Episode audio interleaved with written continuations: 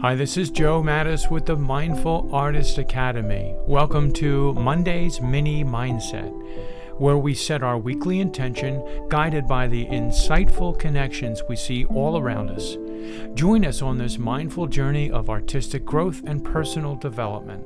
Let's begin the week with purpose and inspiration.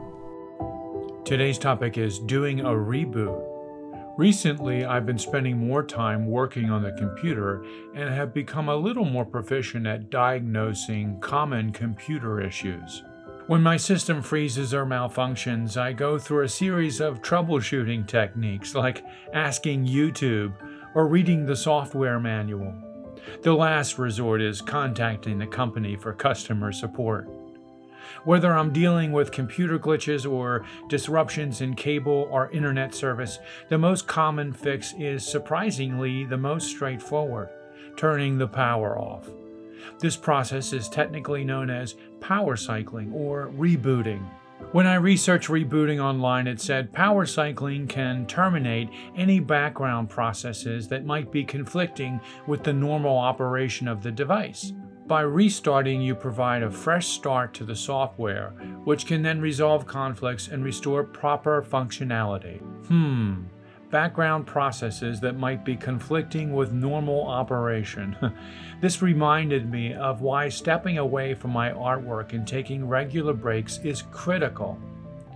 One of my many tendencies while working on a project is to become so engrossed in what I'm doing, I begin to lose objectivity. I can be like a dog with a bone when drawing and painting, unwilling to unclench my grip on a piece until it's done, or in some cases, dead.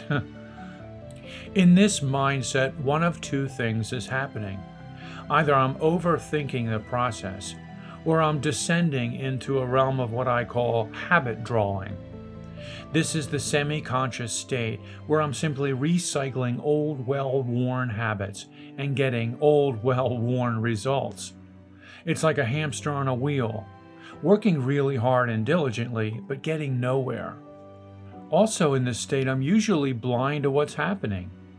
And I begin seeing things like maybe this is a masterpiece I've got here, or it's the worst drawing ever made and it's probably all a waste of time.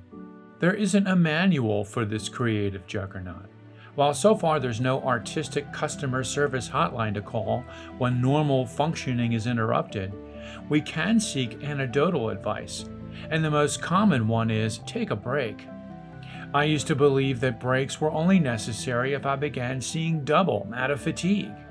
However, I've come to understand that taking regular breaks is a fundamental step in the creative process.